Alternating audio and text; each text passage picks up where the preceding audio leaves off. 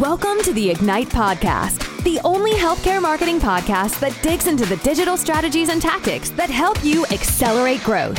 Each week, Cardinals experts explore innovative ways to build your digital presence and attract more patients. Buckle up for another episode of Ignite. Well, y'all are in for a treat today, man. We're going to actually talk nitty gritty. A lot of what we do on Ignite is talking strategies that we've seen broad and overarching. But today we've got Ruchi.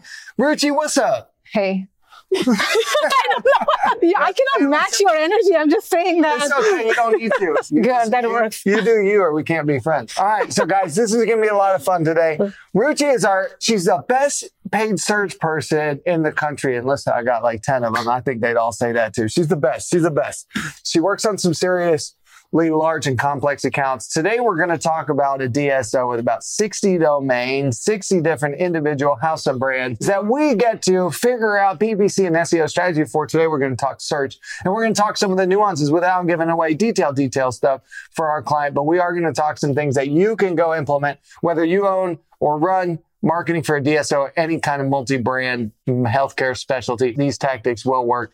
All right, real quick, Ruchi, what is Peak Dental? So Peak Dental, is a dental uh, service organization. So think about it, right? We have a bunch of dental clinics. I'm a dentist.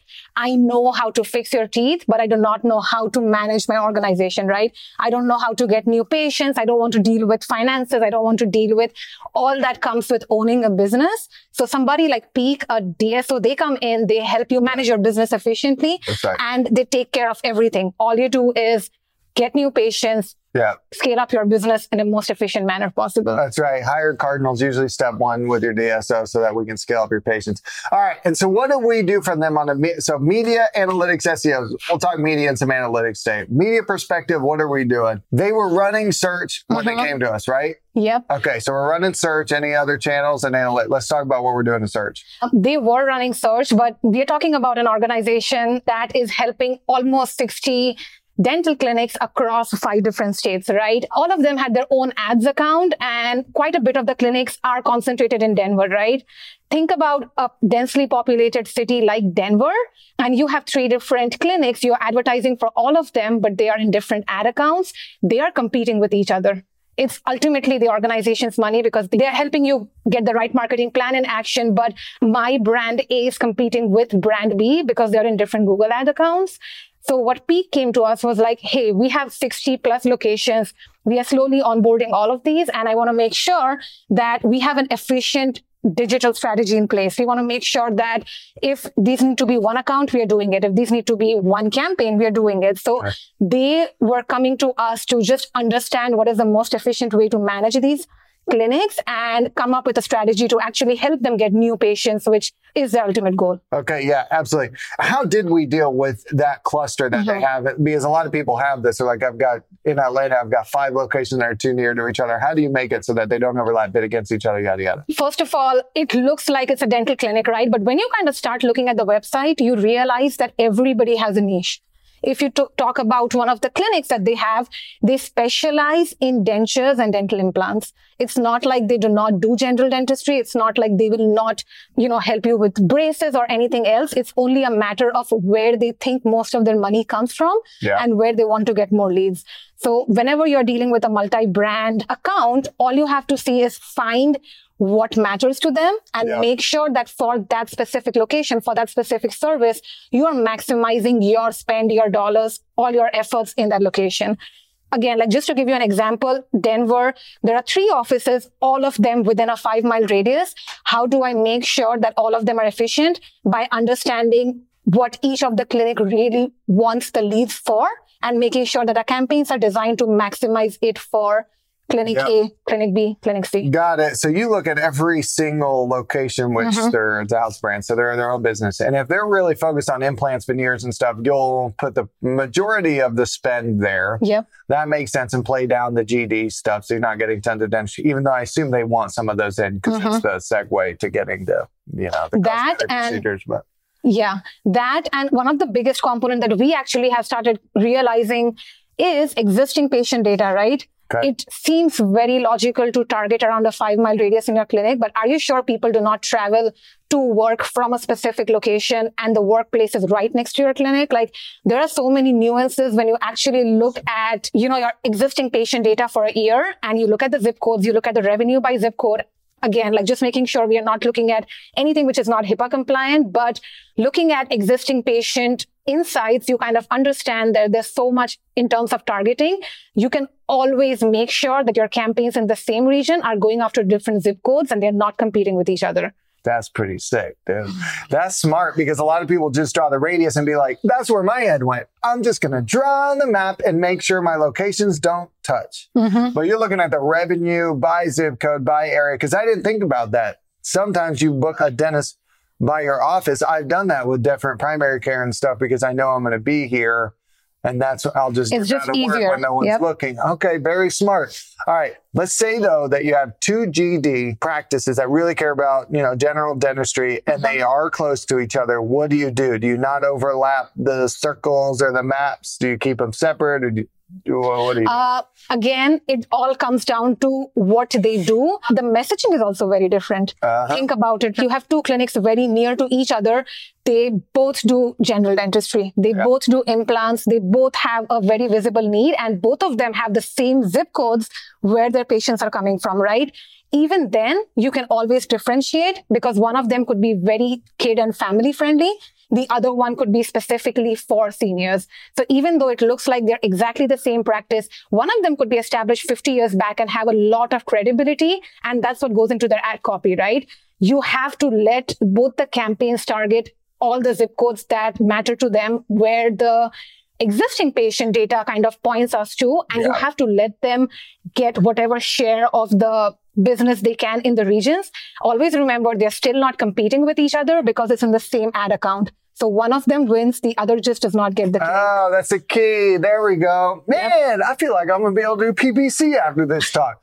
All right. So that's what you do. If they're all the mm-hmm. same ad account, not ad group, 'cause you can't do that with multiple Yep. domains. That's what you taught me earlier before we recorded this. But ad account, it'll only serve one of them. Okay. And then it'll prior. How does Google know who to prioritize? it's on the bids right quality score how good are my ads how relevant is my landing page how So they do kind of Yeah. compete. They They yeah of compete. but yeah. they don't end up in a bid war. It's not like you're bidding five dollars. Yeah, I'm bidding seven. two Yeah, no. It'll I either decide. spend money and win, or I don't right, spend money so at all. if you are one of the acquired dentists, Mm-hmm. you probably do need to fight for your right to party a little bit. You're, Yep. Yeah, yeah. You have to say, hey, who's do I have better quality scores than the other guy in town that you also bought? All right, that's interesting. And then messaging does matter. Mm-hmm. Ad copy, but then landing page, making sure patient access, all that stuff. So let's talk about that a little bit. When Peak came to us, did they have the same like call tracking and analytics system, or did we change anything? Like, do they have online booking and what are they Yeah. working with? Call, email, online booking. What? I'm glad you brought that up because that was probably one of the most key components of Peak.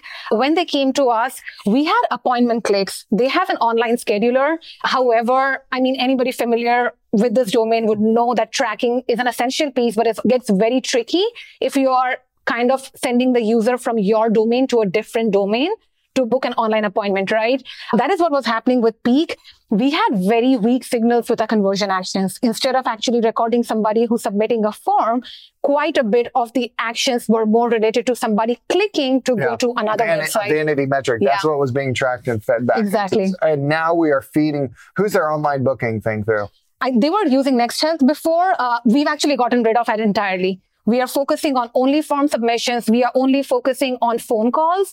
And with phone calls, we are using uh, Patient Prism and it gives us signals all the way down to, okay, this person called XYZ number of calls connected and only three of them actually ended up booking an appointment. We pass all that data back into Google Ads. Because you can't have pixels Yep. anymore, so you got to send offline conversions. Yep. They have no online booking on their website anymore. Uh, no. It's no. all phone and email, Yep. Mm-hmm. and we have not seen conversions drop off. That's interesting. Hey, we love NexHealth, by the way. So great vendor, but it didn't it didn't work out on this one. So they don't have online scheduling. That's interesting, and everything's still humming Mm-hmm. Yep. along fine. That means the call center is good at calling back immediately. And Patient that's the- person's giving good information, I guess. Exactly. And again, it's always a question, right? Like, is an online scheduler more efficient than a form?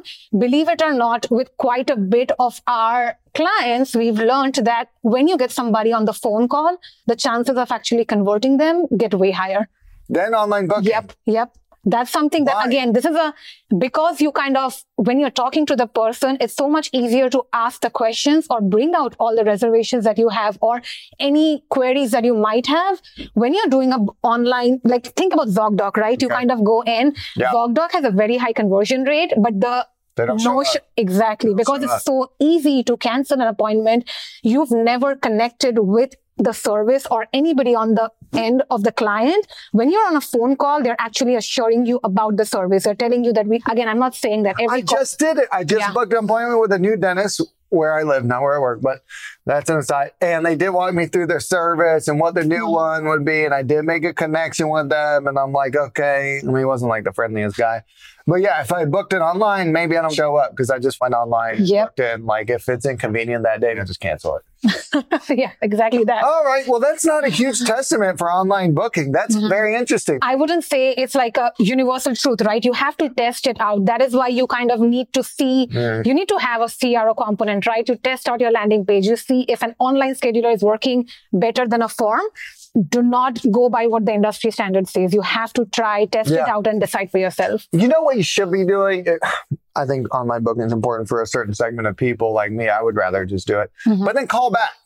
As soon as they book it, hey, just want to call, confirm. Hey, what were you Confirm, yep. Did you have reservations? By the way, we have an ongoing dentist care club or whatever. You're going to get 40% off cash pay or what insurance. Like someone should be calling so that you get more of a commitment. All right. But anyways, it worked here. All right. Anything with PPC that we've done that's hyper wizardry that some other people could hear about that wouldn't damage Peak's business. Yeah, we actually did pivot our strategy a few months back, uh, just talking about one of their clinics, which is a make or break. It's a like of all the clinics, we do know that it is placed in one of the best locations. They have very high revenue from every patient that they acquire. They have a lot of capacity. It's a big clinic. And the problem was we were getting some really good quality leads. If you look in platform, you would think that Cardinal is doing amazing. Our cost per lead Yeah. keeps coming down Yeah. every month. However, the feedback from the client was slightly different.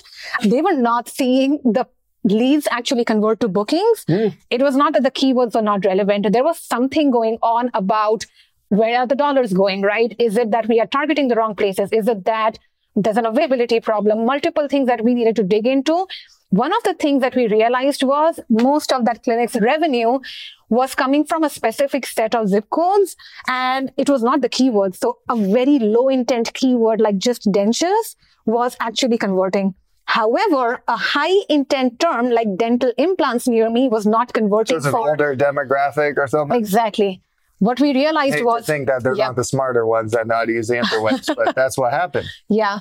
What we decided to come up with is, okay, we know that these are the zip codes where things are working really well. And the other zip codes, we need to be super high intent, right? So we created two campaigns out of one. We maximized our dollars. 80% of whatever dollar we are spending in this clinic in specific set of zip codes. And we focused on both mid intent and high intent keywords. If you are in a zip code that I have flagged as high priority based on past data, and if I know you're searching for just dentures, I still want an ad to show up because I know somebody in this area has always had a high, Yeah. listen, you know, like Right. they've just showed up. Yeah. And that's how we allocated the dollars, right? 80% of spend goes in the zip codes that we think are actually helping them get patients and 20% goes to the other low performing zip codes where you still want a presence. It's not like they are not bringing in revenue or patients. It's just not as high ROI as the other zip codes. And we implemented this back in June and things have been pretty good. If you look at my cost per lead, uh, it's gone up. It's skyrocketed. We are like Higher cost Yeah, per lead. 100%. It's like Good. 3x times compared to what we were doing before. However, if you look on the business side of things, they are pretty much closing 80% of the leads that they are getting because of the quality of the leads is so high that they're actually being able to hit their goal of 150 patients a month. Well, guys, if this isn't a case study for CPL, sometimes doesn't matter. You actually have to know what is going on with the end client revenue. Ruchi, I can't believe how much I've learned. All right, guys, I'm being told to speed up.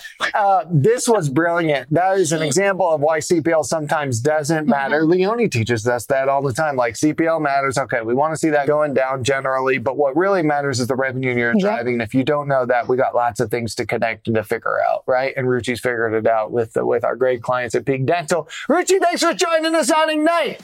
Thank you. Thanks for listening to this episode of Ignite. Interested in keeping up with the latest trends in healthcare marketing? Subscribe to our podcast and leave a rating and review. For more healthcare marketing tips, visit our blog at cardinaldigitalmarketing.com.